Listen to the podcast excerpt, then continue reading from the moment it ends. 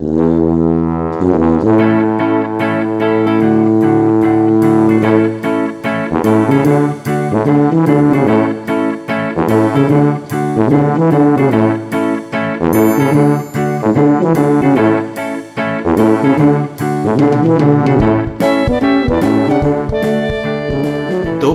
deň, vážení poslucháči. A dobrý večer a dobré ráno, záleží od toho, kedy, kedy počúvate. Vítam vás pri ďalšej epizóde Viac než fitness podcastu. A moje meno je stále Jakub Bucko a dnes tu máme ďalšiu epizódu z radu tých, ktoré podľa mňa sa absolútne hodia k tomu názvu Viac než fitness, pretože ideme rozoberať viac než fitness. Tadá! Mám tu pred sebou a oproti mne a cez stôl sedí krásna žena, moja drahá priateľka, Erika Zajacová. Erika, ahoj. Ahoj. S ktorou sa dnes budeme baviť na tému silového trojboja, výživy a hlavne, čo by som chcel, aby bolo také gro tohto podcastu, je, že ako kombinovať materstvo a fitness, materstvo a to, že sa človek o seba stará a možno na seba počas toho, ako sa venuje malému človeku, nezabudne. Takže v prvom rade, Erika, ďakujem, že si prišla do tohto podcastu a vzhľadom na to, že si tu spala, je to logické. A povedz nám, prosím, a poslucháčom trošku približ nejaké svoje pozadie, že čomu sa venuješ, čomu sa nevenuješ, čo ťa baví, prečo si tu, čo tu robíš. Som mamina, cvičím, robím silový trojboj, vyštudovala som športovú výživu, takže tomu sa teraz tak venujem, píšem väčšinou články o výžive, trochu o cvičení. Som tvoja obľúbená spolužiačka. To si teda. Mm-hmm. Áno, my sme, my sme s Erikou uh, spolužiaci uh, a máme vyštudovaný, oba, obaja máme vyštudovanú výživu na Masarykovej univerzite uh, v Brne. Vidíš, to by som sa ťa možno opýtal hneď na začiatok, že ako hodnotíš toho bakalára, tie 3 roky, lebo mňa, mňa sa to dosť ľudí inak pýta, a častokrát aj na Instagrame, že ako hodnotím štúdium, bla bla bla, ja to neviem úplne objektívne zhodnotiť, lebo o, ja už keď som tam išiel, tak som vlastne dosť veľa vecí si študoval pomimo, že som sa venoval tomu pomimo. Mm. A neviem, aký ty si mala background vlastne predtým, ako si začala študovať Masaryčku. No, tiež som tam nešla s tým, že vôbec neviem nič o výžive a v podstate som mala ten prvý rok pocit, že sme sa ako keby dokopy nič nenaučili, že kto mal taký nejaký všeobecný prehľad o výžive, o ľudskom tele, o cvičení, lebo aj to sme mali okrajovo, takže si sa vlastne dokopy nič nové nedozvedel, ale už potom od toho druhého ročníka to začalo trošku tak viac zapadať do seba, že sme začali viac zabrdať aj do tej fyziológie, tak trošku hlbšie a to sa mi páčilo. My sme sa bavili aj s ľudskou, so spolužiačkou po štátniciach chvíľu sme boli také demotivované, že ty kokos vedeli nás nenaučili robiť vlastne jedálničky. Že my sme si tak uvedomili, že sme mali 3 roky teóriu, nejaká prax tam bola, ale nebolo to takéto, čo ty potrebuješ vlastne do praxe s klientom. Mm-hmm. A toto mi tam možno, že tak trošku chýbalo, ale ono možno je to aj niečo, na čo si každý musí prísť sám, nájsť si taký systém práce. No ono samozrejme záleží, vieš, že ako, ako, ako človek funguje. A ja napríklad, vieš, v mojej robote nepoužívam, že jedálničky alebo takže vôbec. A keby si to mala celkovo zhodnotiť, že ako hodnotíš to štúdium, tak uh, ja si myslím asi, že obaja môžeme povedať, že viac nám to asi dalo ako vzalo. To určite. A, takže ale považuješ to tak, že, že možno si nebola úplne ready hneď potom akože ísť a do praxe pomáhať ľuďom? Alebo je to skôr o tom, že si na to neverila?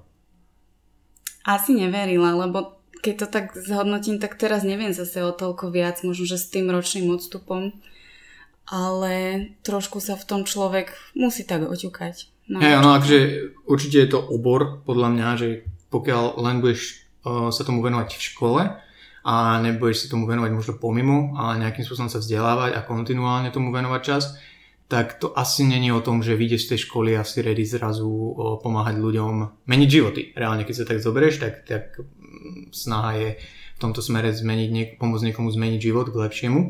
A, takže jo, určite to samoštúdium tam spraví, spraví veľa. Čo sa týka aktuálneho štúdia, my teraz vlastne sme obaja na kondičnom trénerovi v, tiež na Masarykovej univerzite. A ako zatiaľ hodnotíš to? Máme za sebou jeden semester a polku ko- korony a ja nechcem zase z, toho, z, z tohto podcastu spraviť, že uh, nejaké review o vysokých škôl, ale ako, keď to porovnáš, ako to hodnotíš? Lebo viem, že tebe bolo, vyžívajte možno bližšie ako tréning. Oveľa, oveľa. Ja mám z toho tréningu strašný strach. Prečo? Lebo sme už na tom bakalárovi mali, vlastne sme štátnicovali z trénerstva, ako to sa to volalo? Športový tréning. Športový tréning. A ono, keď človek trošku viac nahliadne do toho zákulisia, že to nie je len o tom naučiť sa 5 cvikov, ale reálne, že ty potrebuješ proste nejako naštartovať tie adaptácie a všetko, tak je to proste veda. Je to veda, mala by to byť veda, ak hovorí, že to nie je veda, tak si myslím, že tomu až tak nerozumie. Ale, ale jo, no zatiaľ je to také shaky shaky, uvidíme, ak to bude pokračovať ďalej. Takže z hľadiska vzdelania Erika má právo byť na tomto podcaste. Dobrá správa pre vás, čo to počúvate. A ideme ďalej. A ideme na jej skúsenosti. Spomínala si, že robíš trojboj, čo ja samozrejme viem, ale ľudia, čo nás počúvajú, možno nevedia. Tak len také rýchle pozadie, ako si sa k trojboju dostala? To bolo ešte, keď som chodila na gymnázium, tak spolužiaci ma vyťahli to bolo dosť dávno. Ďakujem. Prepáč, pokračuj. Spoložiaci ma vytiahli do posilky, teda ja som sa tak vypýtala, lebo roky pribúdali, aj kila pribúdali, tak som si povedala, že treba niečo s tým začať robiť. A ja som sa nejako nebala nikdy činiek, že budem mať veľké svaly, neviem čo. Tak som išla s nimi a raz si ma všimol, vtedy bol, a myslím, že aj teraz je štátny tréner Stano Januška, ale ja som benčovala a mi hovorí, že hej, ty si silná podzemná súťažiť. A ja som nevedela v čom, nevedela som kde a som povedala, že a dobre. Takže ťa objavil scout na silový trojboj, vzal ťa k sebe do klubu a tam začala tvoja budúcnosť a v rámci silového trojboja. No a tam aj skončila, lebo po prvej sezóne, po druhej to bolo. Ja som vlastne asi Aha. rok trénovala, potom prišla sezóna prvá a v polke druhej sezóny už som otehotnila, takže som si moc nezasútežila. Mňa sa nepýtaj, kedy to bolo. ja som pri tom vtedy ešte nebol. Takže, OK, veľmi pekné premostenie. A, dobre, ešte k tomu trojboju. Ako, ako, ako vnímaš trojboj teraz? Lebo ak si uh, už prezradila, o bože, uh, tak si otehotnila vlastne uh, počas toho, ako si lámala rekordy. Uh, ako, ako vnímaš trojboj teraz s zostupom času? Koľko to je? 5 rokov? No, asi, byť asi 5, 5 rokov. rokov. Mm-hmm. A ako vnímaš s zostupom času teraz trojboj? Stále ho robí hrozne málo báb. Aspoň tu u nás na Slovensku. Ja keď som vtedy súťažila, tak sme bývali dve, tri v kategórii a teraz keď sme boli na jeseň v častej, tak to bolo skoro to isté. Takže málo nás, málo nás. Je vás málo, ja verím tomu, že sa to v ďalších rokoch trošku zase rozbehne a teraz tiež na súťažách není veľa ľudí, lebo nie sú súťaže, lebo je koronavírus, ale ja verím tomu, že sa to trošku rozbehne, lebo aspoň ja to tak vnímam a možno zase mám skreslený pohľad na to, lebo sa proste pohybujem v tom prostredí, ale ja osobne to tak vnímam, že stále viac a viac báb akože ich to zaujíma a že možno nad tým rozmýšľajú, veľa z nich si myslí, že na to nemajú, tak sa k tomu nikdy nejakým spôsobom nedostanú. Uh, to je blbosť. Čo je, čo je, je to blbosť, je to blbosť a čo je podľa mňa pekné, ja som počúval kúsok z podcastu, čo si robil s Honzom a tam si ty vlastne povedala, že, že, pre, že, že vnímaš, akože ten trojboj teraz pre teba není, že absolútna priorita a mne to nápadlo, pretože ja som to teraz rozoberal s jednou, s jednou klientkou, ktorá vlastne hovorila, že normálne rozmýšľala nad tým, že sa prestane pripravovať na jeseň na, na súťaž, pretože ona by chcela robiť popri tom aj iné veci, iné športy a že venovať sa joge a tak. A že to proste, že keď sa má pripravať na trojboj a byť v tom dobrá, tak to robiť nemôže. A ja som jej vlastne vysvetloval, že to, že niekto robí trojboj, nemusí znamenať, že do toho pôjde úplne že all in, že to je podľa mňa jeden z tých športov, ktorý sa veľmi pekne dá robiť aj tak, že akože on side note, vieš, že, že iba tak za tou postranou čiarou, že sem tam zasúťažíš, dá sa, vďaka tomu podľa mňa dať nejaká systematickosť do toho tréningu. Ale a ty si vlastne povedala aj, aj u toho Honzu, že akože pre teba to nie je priorita. Takže keby si nejak mala akože na imaginárnom rebríčku priorit uh, povedať, že ako vnímaš trojboj v tomto smere, tak ako? Keď to napríklad porovnáš s tým, ako si robila pred 5 alebo 4 rokmi, ak si pristupovala k tomu trojboju, keď uh, si začala s ním, že ste niekto všimol, že poď s nami robiť tento šport, ktorý existuje, versus teraz, keď si proste mama, uh, venuješ sa písaniu, venuješ sa škole a tiež toho máš na stole dosť. Paradoxne ja si myslím, že teraz mám trošku taký upratanejší tréning a že už aj keď ja trošku vidím do toho pozadia, tak je to pre mňa taká možnosť ozaj mať nejaký čas iba pre seba. Že nie je to také, že trojbor je pre mňa priorita a idem teraz nejaké tituly vyhrávať alebo niečo, ale je to pre mňa taká možnosť jednak vidieť svoje hranice, že kde sú, vidieť, že sa dajú posúvať, pokiaľ človek na sebe pracuje a zároveň je to pre mňa trošku taká priepustka z toho mamičkovského života do posílky. Jo, to je, to je, to je, to je pekné. To je, to je pekná myšlienka. To je plne dôležité. K tomu sa asi dostaneme, že, že venovať sa stále uh, asi aj sebe uh, popri, popri tom uh, materstve. Uh, hovorila si, že máš upratanejší tré, tréning, tak ja len spomeniem, že uh, tréning píšem e- Erike uh, väčšinou ja. Ďakujem ti krásne. Uh, a myslím si, že my sme jeden uh, z tých mála prípadov, kedy uh, toto funguje Hej, že uh, miešanie uh, profesionálneho a osobného života. Zatiaľ lebo, vidíme dokedy. Zatiaľ to funguje, lebo, lebo, lebo Erika je v tomto super a nechá si poradiť a ja sa snažím zase nebyť úplný kokot a moc nejak akože diktatorsky k tomu pristupovať a možno aj niečo naučiť uh, s tým, že mám asi o niečo viacej skúseností aj keď stále hovorím, že ona má odcvičené dosť na to a vedomosti má dosť na to, aby uh, si trošku viacej verila v týchto veciach. Ty si láska. Ale dobre, dobre, toľko, toľko k trojboju. Ono, je to podľa mňa, to je akže taký t- dôležitý message tejto, tejto úvodnej časti a k tomu trojboju, že proste fakt, že tomu sa dá dostať úplne, že easily a môže to robiť prakticky každý, kto proste má nejakým spôsobom vybudovaný vzťah k silovému tréningu. Hej, že ho bavia činky, baví ho byť silný a ja sa napríklad osobne, napriek tomu vieš, že, že robím trojboj, teda dúfam, že budem aj po zranení toho menisku ešte uh, niekedy na platforme. Uh, a trénujem baby, ktoré robia uh, trojboj, tak ja to tiež neberiem tak, že proste chcem v tom byť, že najlepší, najlepší. A chcem sa zlepšovať z jedného, uh, z jednej súťaže na ďalšiu, lebo to je podľa mňa princíp trojboju, ale proste pre mňa to je taká reprezentácia toho, že proste človek silne, hej, čo človek sa zlepšuje, že človek na sebe pracuje, podľa mňa sila je so cool, a neviem, možno je to vekom alebo tou bradou, ale ja už to proste vnímam tak, že, že byť silný v takom tom reálnom, vieš, praktickom živote, že proste viem odniesť ty kokos babke z Lidla veci a, a flašky, 12 flašiek na jeden krát, vieš, že proste, a maličku. Že, áno, a vianočku a jogurty ešte k tomu, chápeš. Takže, takže to, taká tá, tá reálna sila v tom reálnom praktickom svete, keď človeka zaujíma, tak trojboj je na to podľa mňa celkom fajn kvantifikovateľná cesta. Hej? Že nehovorím, že to je jediná cesta, ako zosilnieť, prosím vás, že musíte byť uh, trojbojári na to, aby ste uh, mohli sa považovať za silných alebo uh, priemerne silných alebo whatever. Ale je to podľa mňa celkom fajn spôsob, ako tomu investovať také rozumné množstvo času, vedieť si kvantifikovať ten progres a zostať pri tom tréninge, tréningu, aj keď sa vyskytne niečo také ako materstvo. Paradam pam. Aké premostenie. Hej. A, dobre, v tomto smere a, si mama.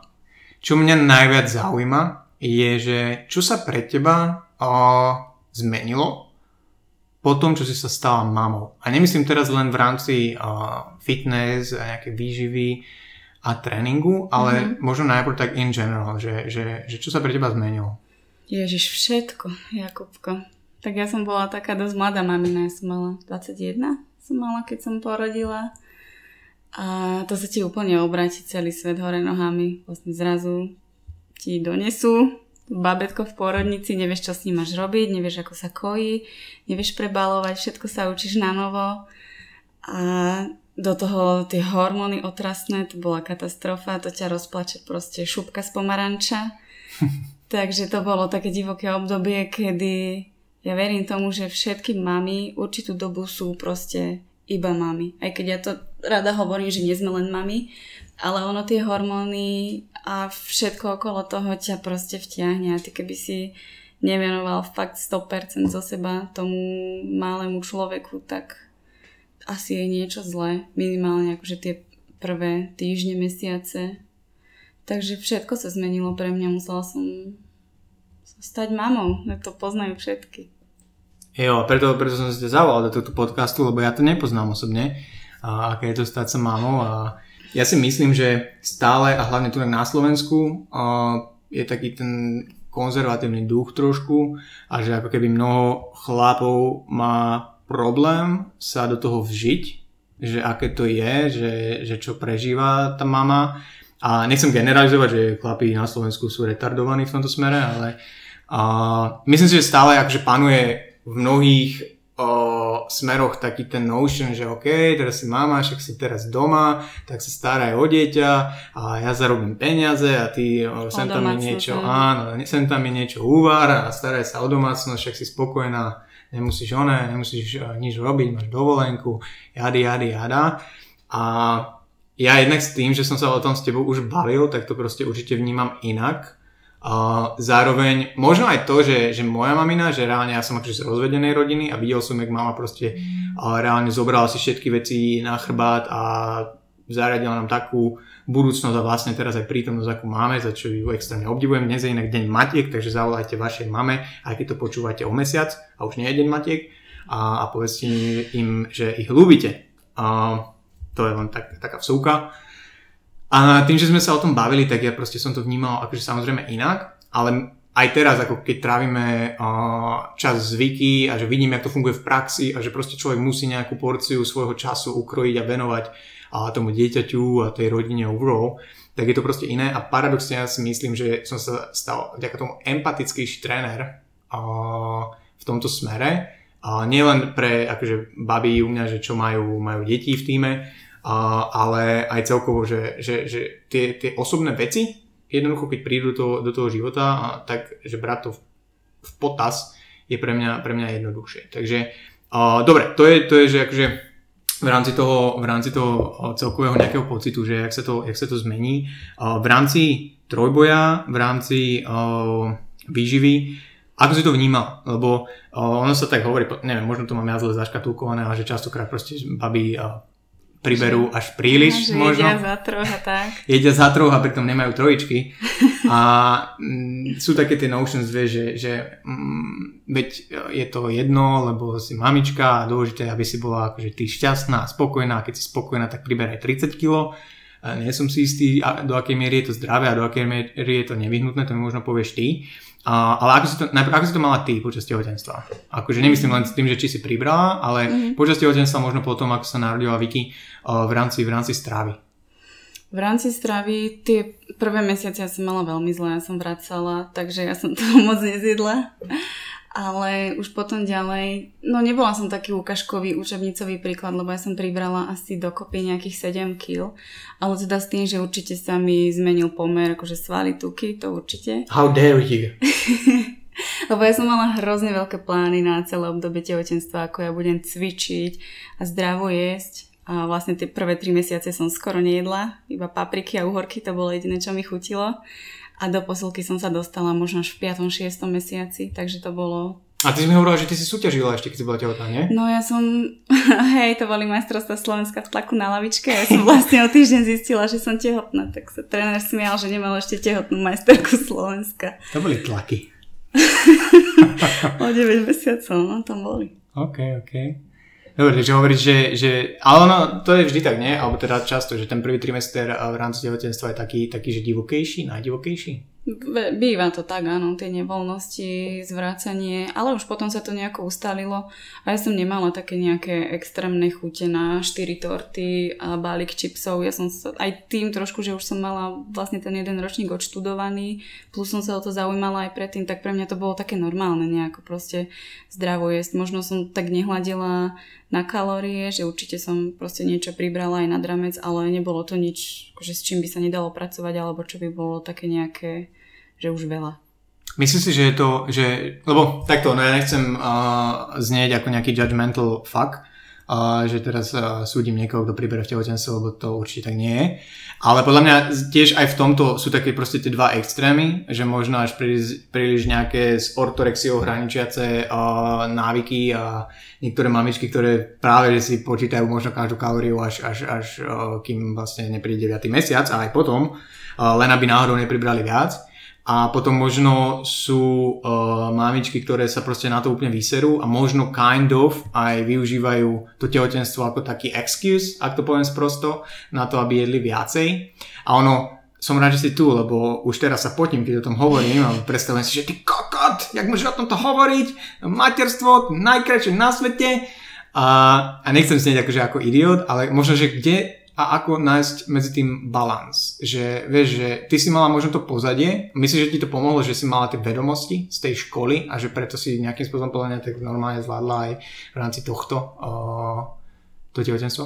O, určite. Ale ja to stále hovorím, že všetci by mali vedieť jesť. Že to nie je o tom, či niekto si vyštuduje 3 roky vyživu, ale taký ten nejaký základ, ako si zostaviť to jedlo, koľko čoho môžeš zjesť, tak to by mali mať všetci, lebo to nie je len o tom, či priberiem alebo nie, ale je to o tom, či budem mať vysoký cholesterol, či budem mať vysoký tlak, či budem Vieš, ono sa to nabaluje všetko, no vieš, nemusím ti hovoriť. Ja niečo, nie, niečo tuším, niečo tuším. Uh, jo, jo, jo, jo. Uh, nechcem sa tu baviť o nejakých konkrétnych odporúčaniach, je, že koľko kto má čo priberať a tak. A určite podľa mňa do veľkej miery je to proste individuálne aj podľa toho, že ako to pre tehotenstvo prebieha. A myslím si, že toto je jedna z tých akože epizód života, a v živote ženy, kedy je na mieste dávať akože aj na tie pocity a že podľa mňa to je áno, že môže tak byť, zase si treba uistiť v rámci nejakej sebareflexie sa treba uistiť, že sú to akože reálne adekvátne nejaké pocity a potreby a že to nie je nejakým spôsobom zbytočné, lebo viem si predstaviť, že potom niekto sa už počas toho tehotenstva utapá, že jak to bude zhadzovať a hento a čo po tehotenstve, čo podľa mňa o tom to asi nie a nemalo by byť.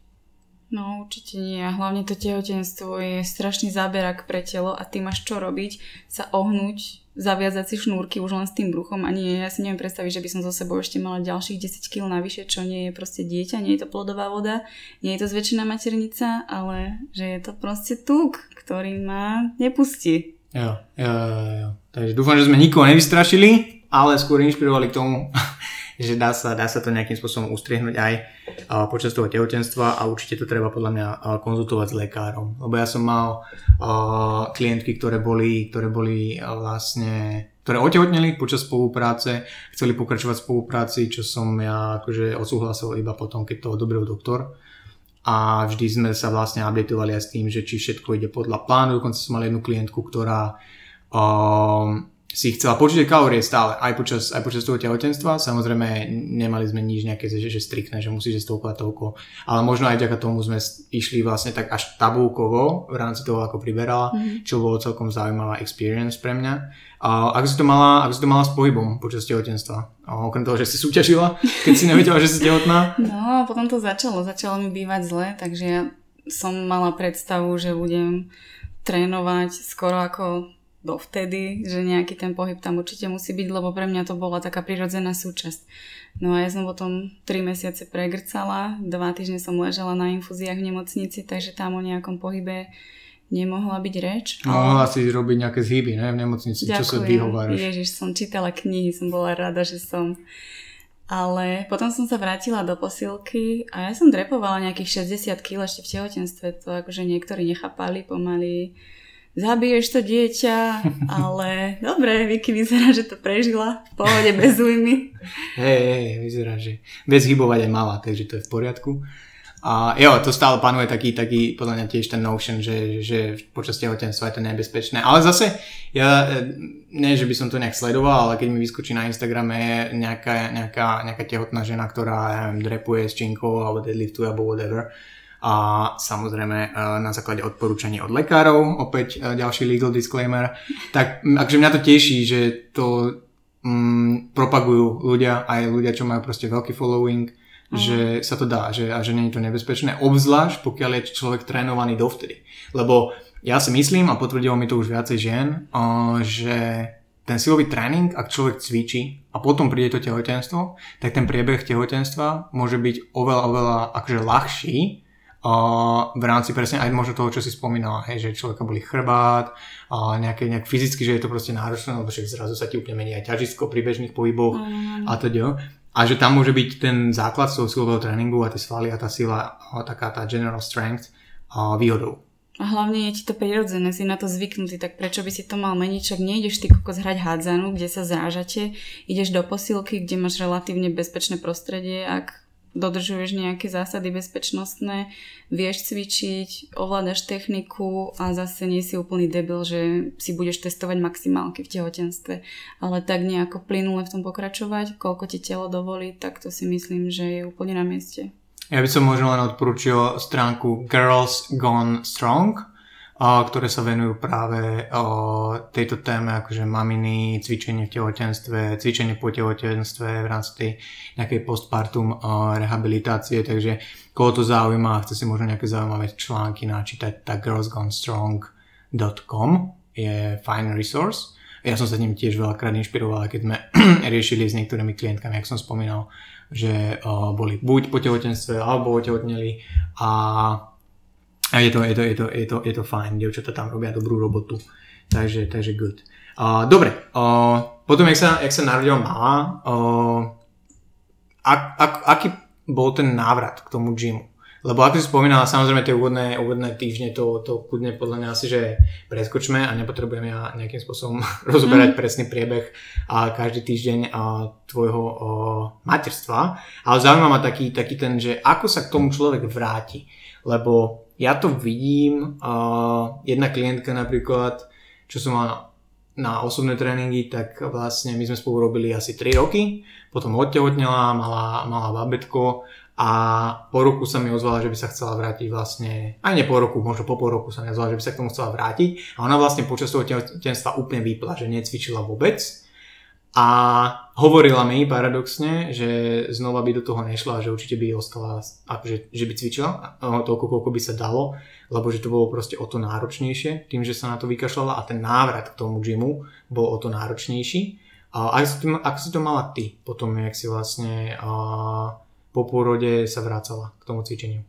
No, ja som mala ten návrat taký ťažší, lebo ja, mne robili akutnú sekciu, takže som rodila císarským a on tam sa odporúča až po nejakom pol roku začať také ozaj zaťažovanie do tých svalov brucha, že dovtedy som si robila také nejaké tie základné veci, také dýchacie a niečo také, pričom ma nebolela jazva, uh-huh. ale ja neviem, že či som taká padavka, ale mňa to fakt, že bolelo. Ja som si myslela tie prvé mesiace, že No ja ti nepoviem, že či si paravka alebo nie, alebo ja mám jazvu iba nad kolenom, keď som spadol opity.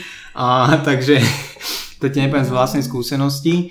Ale tu sa podľa mňa fakt, že potvrdzuje to, že o, keď človek alebo keď teda žena sa udržiava vlastne aj počas toho tehotenstva v rámci nejakej kondície a teda, čo je mňa úplne že mega dôležité, tak ten, ten návrat je podľa mňa o niečo jednoduchší. Kedykoľvek už je, či je to pol roka, alebo dva mesiace, alebo tri mesiace, alebo vidíš proste, ja neviem, na Instagrame vidíš, máme mesiac po pôrode, už nejakým spôsobom cvičia, alebo whatever, a to je mega individuálne, samozrejme to záleží od, presne, ak si povedal, priebehu pôrodu, toho zotavenia, od toho, čo potrebuje dieťa proste v tom, v tom čase a nemôžeš ty úplne asi kedykoľvek si povedať, že vieš čo, postraž mi ho prosím ťa, ja mám dneska drepy a bench, hej. Takže Možno ťa to čaká, počkaj. Áno, áno, teším sa na to. A, ale však ja vďačne, to je, to je v pohode. A, dobre, a čo sa týka potom vlastne, keď si sa už dostala do gymu, tak a, vrátila si sa rovno hneď, že, že k váham, mm, činky, drepy, alebo to bolo skôr, že pack deck a upažovanie? Pack deck nie, upažovanie je život, takže to hneď od začiatku. Ale išla som postupne, ja som musela som si ja dávať pozor na tú jazvu, ja som sa toho fakt bála, že bolo to nepríjemné aj potom pol roku, ale postupne to nejako išlo a mne sa zdá, mala mala nejakých 9 mesiacov a už som súťažila na benči, takže to nebolo také... Ty máš nejaké... ten bench, ty kokos úplne, že si namotaná na to súťažiť benči za akýchkoľvek podmienok, to cením, to je dobre. Uh, dobre, Uh, kedy si sa dostala uh, naspäť k trojboju ako takému? Nemyslím teraz len bench, ale kedy si súťažila? Prvýkrát od, od porodu. Bolo to už akože... To bolo s tebou až, lebo ja som vlastne zistil tréner hypermobilné kolena, takže my sme, ja som sa toho tiež nejako zlákla, som to nepoznala. A tak sme sa dohodli, že budem chodiť len na ten bench, preto iba bench spomínam a potom nejako aj v škole, ako sme sa tomu viac venovali, aj ty si si ma zobral pod seba, tak som tak nejak znova nabrala odvahu. Myslí akože, že som ja robil tréningy, hej, teraz nedávame žiadne podrobnosti o našom intimnom živote. Ty si ma zobral pod seba. pohode, pohode, pohode. A OK, OK, OK. No a uh, musím povedať, že Erike to ide, akože ten trojboj, to, to len tak, aby ste vedeli, že, že je šikovná, napriek tomu, že sa na súťaži rozplakala niekoľkokrát podo mnou, a teraz zase, akože keď som jej riešil pokusy a... Raz som sa nie. No podľa mňa počas tej jednej súťaže sa rozplakala dvakrát. Fakt? Hej, hej. Lebo... Víš, uh, aké to je s tebou? Hej, ja viem, však pôjde. Uh, story time. Uh, boli sme na súťaži, kde to bolo? V Častej. A, a Erika mala naplánované a, pokusy, pretože ja vždy, keď a, každej bábe, čo, čo súťaží u mňa, tak vždy na súťaž naplánujem tie pokusy vopred, a, nejaké rôzne možnosti, aby sme nevymýšľali už priamo tam na mieste. No a Erika išla na deadlifty, a, čo sú vlastne v trojboji a, posledný lift a na druhý, na druhý pokus o, sme mali napísané nejaké čísla a ja vždy na, napíšem tri čísla na každý pokus. To znamená, že keď náhodou ten, celá tá súťaž nejde podľa našich predstav, tak aby tam bolo nejaké menšie číslo, potom takéto ideálne, čo by sme chceli hitnúť a potom, že keď je to extrémne, že easy peasy. No a ja keď som videl jej prvý pokus, tak som zvolil to tretie číslo, ktoré o, sa mi zdalo, že to išlo ľahko, tak som jej nahlásil 110 kg. A to bol druhý pokus, už tam ma vlastne akože preklinala, pán tam už podľa mňa padla nejaká slza, že to ja nedám, to prestaň a teda a teda. A samozrejme, že to dala, pretože ja sa nemýlim moc často. A... Nemýli. A dala to úplne v pohodičke. A v tom som sa rozhodol, že OK, môžeme ísť podľa mňa úplne v kľude s tými tretimi variantami, lebo, dne, variantami, lebo dnes to ide super, tak som mi nahlásil na posledný pokus 117,5 kg. Čo by the way vôbec nie je veľký skok, 7,5 kg, zvlášť pokiaľ to bolo v poriadku ten druhý pokus. No a to už bolo akože dosť, že plač, že som jej pokazil celý deadlift, že som jej pokazil celý total. A tu prichádza ten moment, kedy človek musí prepnúť a nebyť eh, partner, ale tréner a ne, nebojte sa, nepre, neprefackal som ju, ale akože stál som si za svojím a povedal som, že pôjde tam a že to zdvihne, lebo ja sa nemýlim. Slúbil som mi tenisky. Slúbil som mi Ak tenisky. to nezdvihne. Ak to nezdvihne, to, čo neviem, čo znamená. Á, jasne, ty si nechcel, aby som ti kúpoval tenisky. Chápem, chápem, chápem. Tak som ju motivoval touto reverznou psychológiou a zdvihla to a odvtedy máme vo vzťahu kľud.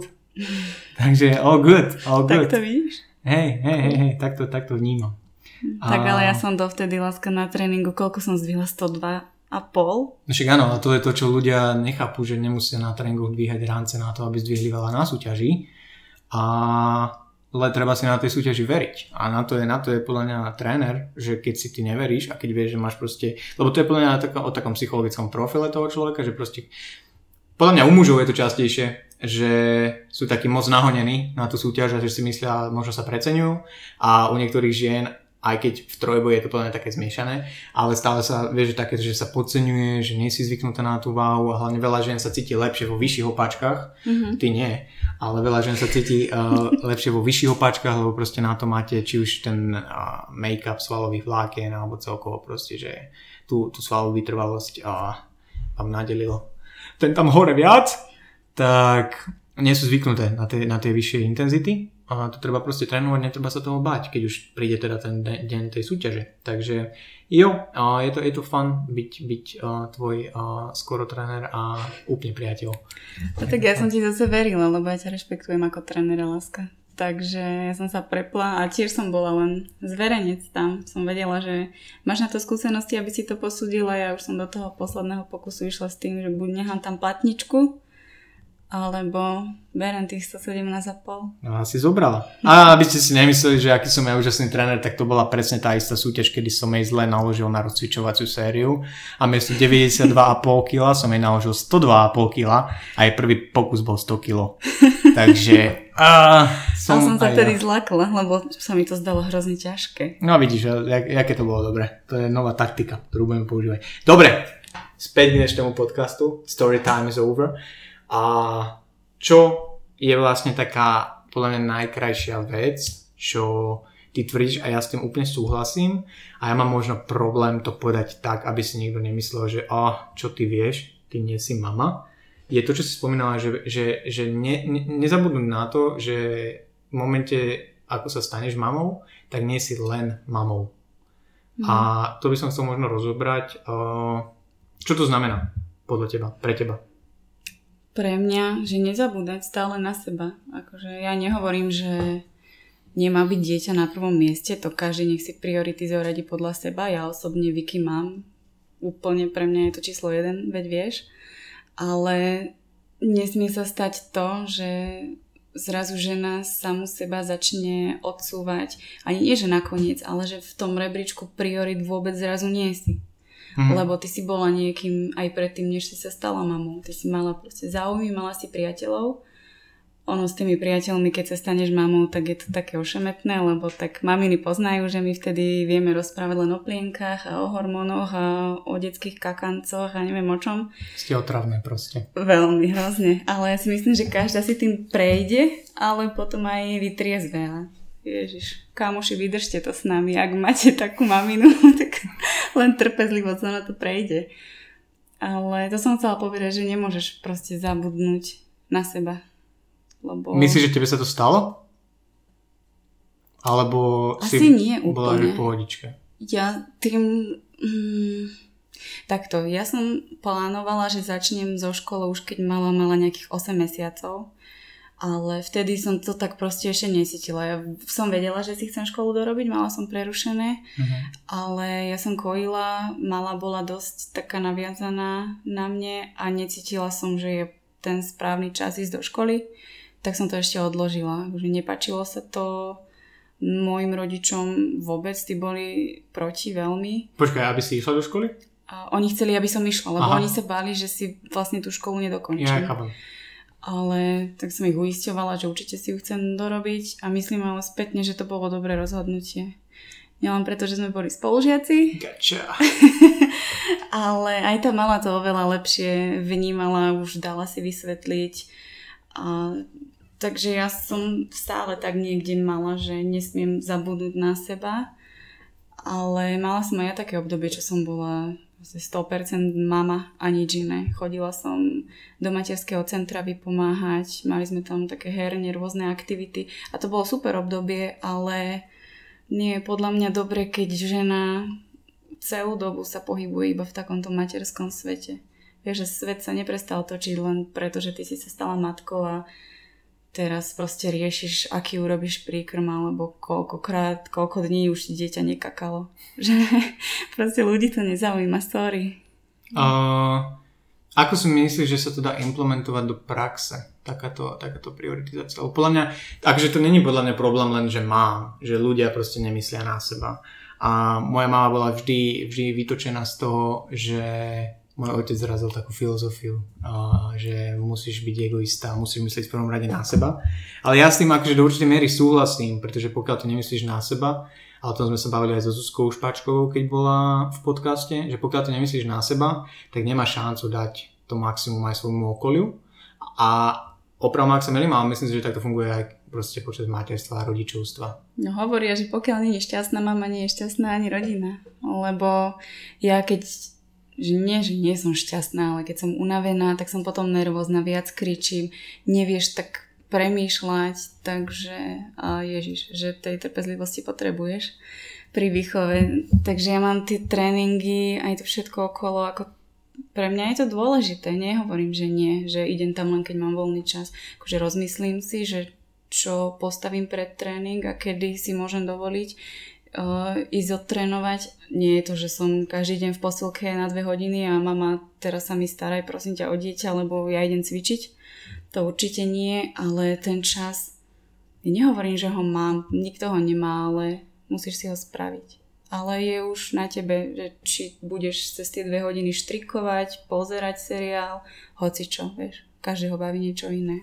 Jo, že proste venovať, venovať sa sebe aj a uvedomiť si fakt, že, že to ti ultimátne možno umožní a dať, dať aj tej rodine možno viacej, aj, aj, aj tomu, tomu dieťaťu a teda.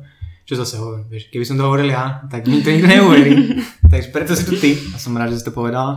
Ako si povedala, treba si nie že nájsť čas, lebo to je proste problematické. Ak kto povie o, opak, tak buď o, patrí do tej skupiny kokotov, čo si myslia, že a materská dovolenka je dovolenka proste a že máš víkend každý deň. Ja a... mám doteraz víkend každý deň. Hej, hej, hej. Alebo ja jednoducho len tomu nerozumie úplne, že čo to obnáša, pretože ja to napríklad vidím aj na Denise, pozdravujem, keď došla na tréning niekedy a videl som, že OK, dneska sa nespalo príliš proste doma a ona mi rovno povedala, že OK, dnes asi trochu ľahší tréning a proste sme prispôsobili, ale to, že došla, to, že možno to bol pre ňu moment, že sa venovala sebe, že došla na ten tréning, venovala sebe a aj keď nespala úplne najlepšie, aj keď boli proste dní, kedy sme zrušili tréning, lebo proste nespala vôbec. Mm-hmm. A možno, možno v praxi, ak, ak, ako to ty vnímaš, že, že do akej miery a myslieť na seba v rámci aj tej výchovy. Myslím, že vieš, že, že kedy začať akože to dieťa učiť možno samostatnosti tomu, že kokos není problém, že mama tu teraz nebude chvíľu, alebo že mama si chce čítať, tak ty kokos si vieš postaviť Lego. Vieš, a čo, to možno asi patrí k tým akože starším deťom, ja neviem, 3 plus, 4 plus, mm-hmm. ale že, že ako, ako toto vnímaš ty? No, tu mám rezervy, stále na tom pracujeme. No, teraz, keď je korona, zavreté škôlky, tak my tak divoko fungujeme Ježiš, to si viem predstaviť, že rodičov môže jebnúť aj teraz. Akože. A môžeš akokoľvek byť podľa mňa akože milujúci otec alebo matka, ale jednoducho však to je úplne že na pepku, že keď, keď máš proste doma furt dieťa, musíš sa s ním, ja neviem, učiť, hrať a teda. Že toto je také, že tiež možno druhá materská pre niekoho. No, možno rodičia zistia, že nie je chyba v učiteľoch. áno, áno, áno, áno.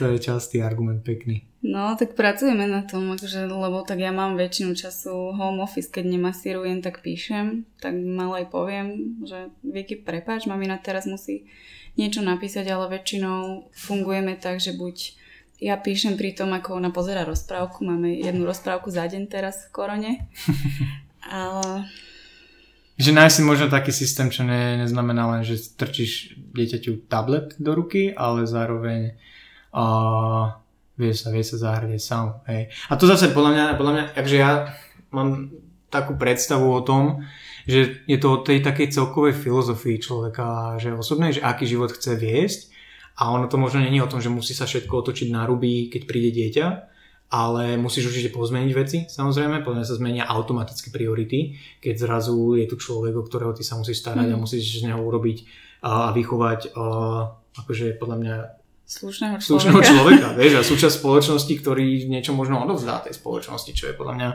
uh, veľmi náročný job, keď si to takto povieme.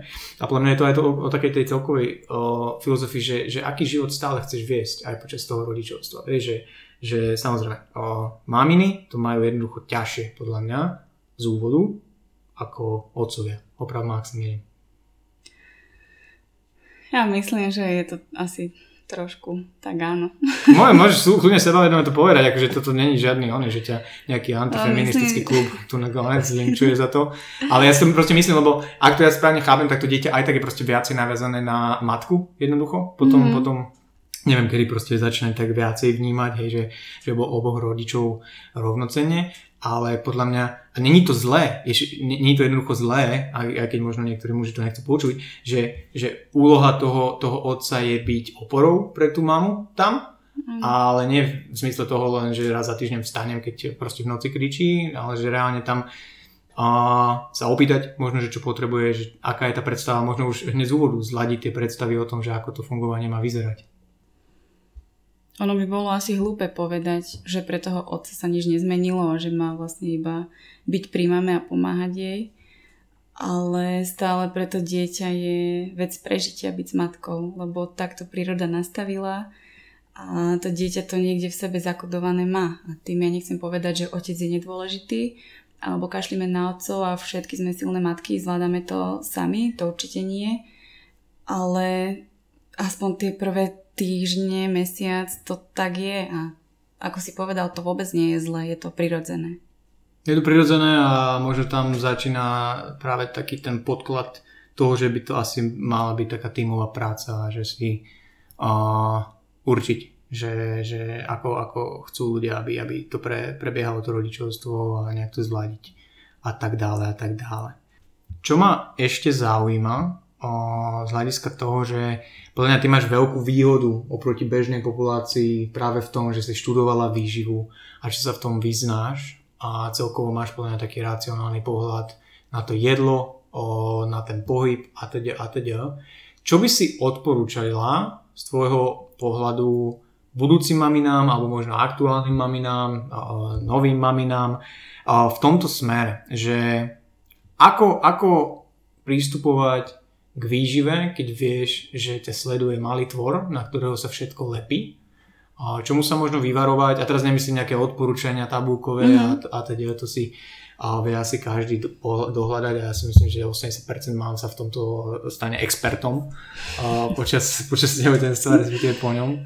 Ale že, že ako možno ty pristupuješ k tej, k tej výžive, lebo akože vyzeráš dobre, máš svaly, máš silu, podávaš výkony v gyme a ja viem dosvedčiť, že Erika sa strávuje racionálne a dnes po obede sme mali na polku čokoládové vajíčko. A, takže ako vnímaš možno ty stravu a čo si myslíš, že čomu sa treba vyvarovať? Ja sa hlavne snažím u Vicky budovať taký zdravý vzťah k jedlu. Aby, to ne, aby ma proste nepočula povedať, keď si dám čokoládu, ježiš, teraz budem tučná, alebo z toho sa priberá, že snažím sa oddeliť tú hmotnosť od jedla. Že jeme preto, aby sme prežili, aby sme boli zdraví, aby sme neboli hladní, ale nesnažím sa to spájať s tým zovňajškom vyloženie hneď teraz. Ona napríklad pre ňu je prirodzené jesť zeleninu. A nehovorím, že sa ide potrhať za surovými paradajkami, ale keď jej nejako proste udusím alebo v polievke, tak nemá s tým problém, že ona to zje, pre ňu je to prirodzená súčasť toho jedálnička. Takisto nejak, akože má rada sladkosti, to určite, ale snažím sa to obmedzovať, to áno ale nehovoríme, že nesmieš že sladkosti, lebo budeš tučná. To určite nie, lebo sa mi nepáči, keď napríklad aj mami sa tak prezentujú pred deťmi, alebo keď cery ich počujú hovoriť, že ježiš, aká som škaredá, ako som pribrala, aká som tučná.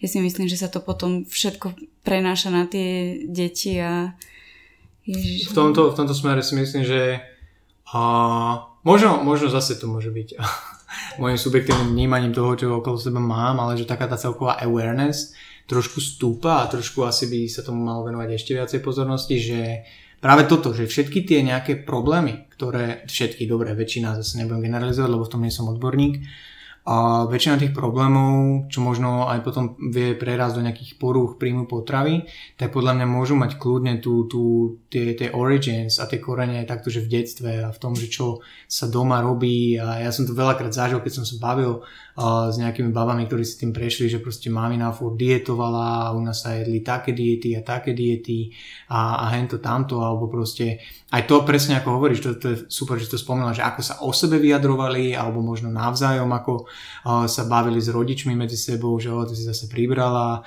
alebo priamo niektorý rodič vyčítal uh, dieťaťu, že ako vyzerá.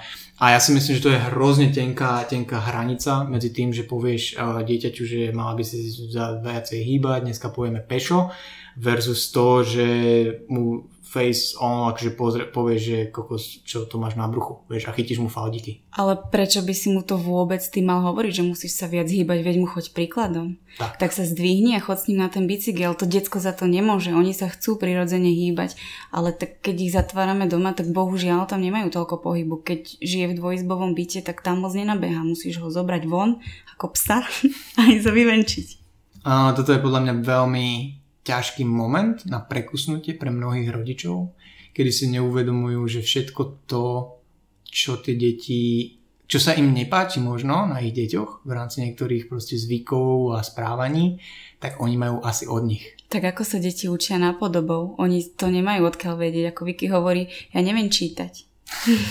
Presne tak. A to si myslím ja osobne, že veľa, veľa rodičov si nechce uvedomiť, že musia, ak chcú zmeniť niečo možno v nejakých návykoch toho dieťaťa podľa mňa to je dôležité vnímať a sledovať, že či tam ne, nevznikajú nejaké veci, ktoré možno v budúcnosti by nemuseli byť úplne že ideálne, hlavne čo sa týka nejakého mentálneho zdravia, tak musia ísť oni príkladom. A že možno si aj v strednom povedať, že fakt, toto som dojebal, musím niečo zmeniť, lebo keď proste to dieťa vidí, a, že ty síce ideš behať, ale ideš behať len preto, že si povieš, uh, neviem, so ženou, že včera sme stiahli liter vína a dali si klobásu, tak potom si ona nemá prečo spojiť to, že, že pohyb je radosť, hýbeme sa preto, mm. že môžeme a že pohyb není trest za to, že si si dala na obed cheesecake. Ja som nikdy Vicky nepovedala, že idem cvičiť preto, aby som schudla, aby som bola chudá. Vždy jej hovorím, že ideme von, ona chodí na bicykli, ja za ňou bežím. Ideme proste športovať, aby sme boli zdraví, lebo tak to je, ten pohyb je dôležitý. A to, či ja pri tom spálim 200, 300, 400 kalórií, tak to mne je fakt jedno. A ja si, ja, si, ja si zase viem predstaviť na druhej strane, že proste človek, keď k tomu nemá vzťah, k tomu pohybu a možno k nejakej racionálnej výžive, takže o to vlastne je to ťažšie uh, vôbec sa dostať k takým informáciám a si uvedomiť, že to je dôležité a možno potom aj reálne, že prekonvertovať na to, že, že ty aj vieš, že to dieťa by si mal viesť niekam, ale proste môžu si aj uvedomiť, že tie návyky tvoje, ktoré ono, ona sleduje, že nie sú úplne že ideálne, ona alebo on, uh, že nie sú úplne ideálne, ale zmeniť to je mega, mega hard. A tu sa, sa, sa dostávame k tomu, že proste zmena životného štýlu uh, aspoň vidíme, že nemusíme dopad v konečnom dôsledku len na nás a na naše zdravie, ale aj na ľudí okolo nás. A s tým, za tým ja si stojím a to, to budem vždy tvrdiť, že aj naše okolie je spokojnejšie, keď sme my spokojnejší a zdravší. Ja si napríklad neviem predstaviť, že by som nemala kondičku a nemohla by som za ňou utekať na tom bicykli. Ja si neviem predstaviť, ako by sa ona naučila bicyklovať, alebo ako by sme fungovali, vieš, keď by som po 200 metroch musela zastať a povedať jej prepač, Vicky, nevládzem. Tak keď to poviem po dvoch kilometroch, zase je to iné. Že potom aj tie maminy, tatinovia, to je jedno, proste sú unavení, nevládzu za tými deťmi, ale ty kokos, tak sa trošku veľa, viac hýb, akože... Veľa podľa mňa spraví, akože ten a to pozadie, že a, a, aké človek, aký človek má vzťah k tomu pohybu. A teraz ani nehovoríme o tom, o tom možno o tom jedle ako takom, aj keď to je dôležité, alebo, ale, ale ten pohyb a ako taký, ten proste šport. A teda, ako hovoríš, ja napríklad odkedy uh, oveľa viacej času trávim s vami, tak to proste zase sa ako keby tak pridalo k takej tej vnútornej motivácii pri tom, pri tom cvičení že kokos ja teraz, keď malú viem vyhodiť, lebo má 18 kg alebo koľko 16. by nabral. 16, to je jedno tak viem ju vyhodiť do vzduchu a robiť s ňou barziaký kolotoč, tak to chcem vedieť, aký bude staršia. Hej, niekedy bude mať asi 18, lebo to už nebude mať záujem žiadny kolotoč. Ale je to také, že sa to pridalo k tej vnútornej motivácii, že ty kokos, ja musím dať na tieto deadlifty 140-20 krát, lebo to sa v konečnom dôsledku možno premietne do toho, akú budem mať kondíciu, akú budem mať silu, čo budem schopný.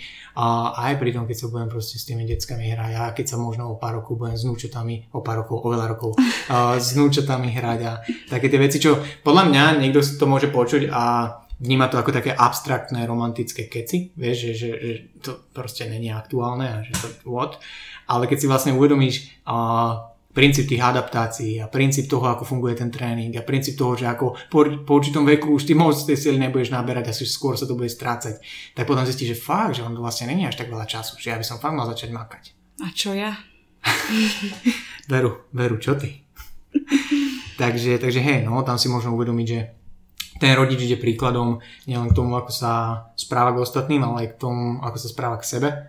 A že či už tie stravovacie návyky alebo návyk k tomu pohybu, to dieťa veľmi rádo obkúka a jednoducho keď v detstve bude mať ako samozrejmosť to, že sa jede niekam, ja neviem, na výlet, na túru, na bicykel, a že mamina, mož, aj, možno aj to, že proste mamina ide cvičiť, lebo chce byť silná a zdravá, vieš, mm-hmm. možno to dieťa to vníma, že OK, fakt, tak good luck, nech sa ti dobre benčuje, mami. a že proste mať vzťah k tomu pohybu, mať vzťah aj, ako hovoríš, k tomu, k tomu jedlu a že ne, nevytvára tam nejakú taký zárodok tej patológie, že proste uh, až čo možno, môže v neskoročnom veku hraniť si s nejakou poruchou príjmu potravy, a že to jedlo je na to, aby sme schudli a že kalórie sem, kalórie tam. A to ide od človeka, ktorý si proste počíta kalórie, makra a teda ale myslím si, že to ako to človek vníma a prezentuje aj, aj doma je veľmi, veľmi dôležité. Veď, pamätáš si, nám to raz hovorila doktorka Hrnčiříková na prednáške, keď sme sa venovali tým poruchám príjmu potravy, že strašne veľa malých dievčat, 10-11 ročné, oni riešia v poradniach s tým, že ten pôvod ide asi od mamy, že tá mama dietuje, mama o sebe rozpráva, že je tučná a, to, a pritom vôbec nemusí byť tučná. To dieťa má úplne skreslené predstavy o tom, ako by mal vyzerať zdravý človek. Jo, to je podľa mňa taká tá ďalšia vrstva toho nebezpečia, čo takéto bári, také diety a možno ten taký extrémne nejaký prístup k tej strave, čo môže, ďalšia vrstva, ktorú to môže priniesť, keď je človek proste zrazu rodičom a že má okolo seba uh, malé oči, ktoré všetko vidia, malé uši, čo všetko počujú a, a nasávajú a učia sa. Tak, dieťa nie je výhovorka. Tak. A toto si myslím, že je veľmi pekný záver dnešného podcastu. A ďakujem ti veľmi pekne, že si sa na to podujala nahrať so mnou túto epizódu, lebo bol to boj ťa sem dostať. Ja ďakujem. Umieš riad? Umiem, umiem riad a ty si robila obed. A, dobre, a vám ďakujem, ak ste vydržali počúvať až uh, takto do konca.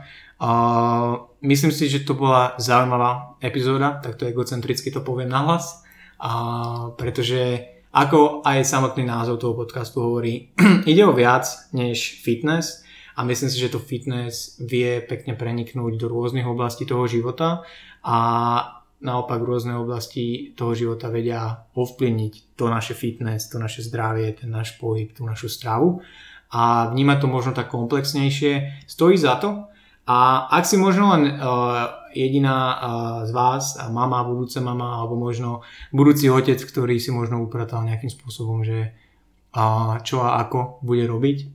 Nejakým spôsobom niečo vzal z tejto epizódy. Ja som veľmi rád, Erika je určite rada tiež. A, a tak, ďakujeme vám. Eriku určite sledujte na Instagrame. Erika podpičník Zajacová. Tak je to? Ja to volám podpičník, nesmie sa. Áno, áno. Áno, alebo aj podebník. A veľmi pekne píše, to sme možno ani nespomínali, že píše pre, pre Actin, píše pre Fitland, Fitland a píše veľmi pekné popisy uh, na Instagrame uh, fotkám, takže si ju pozrite. a my sa počujeme na budúce. Majte sa, deti, a nebite sa.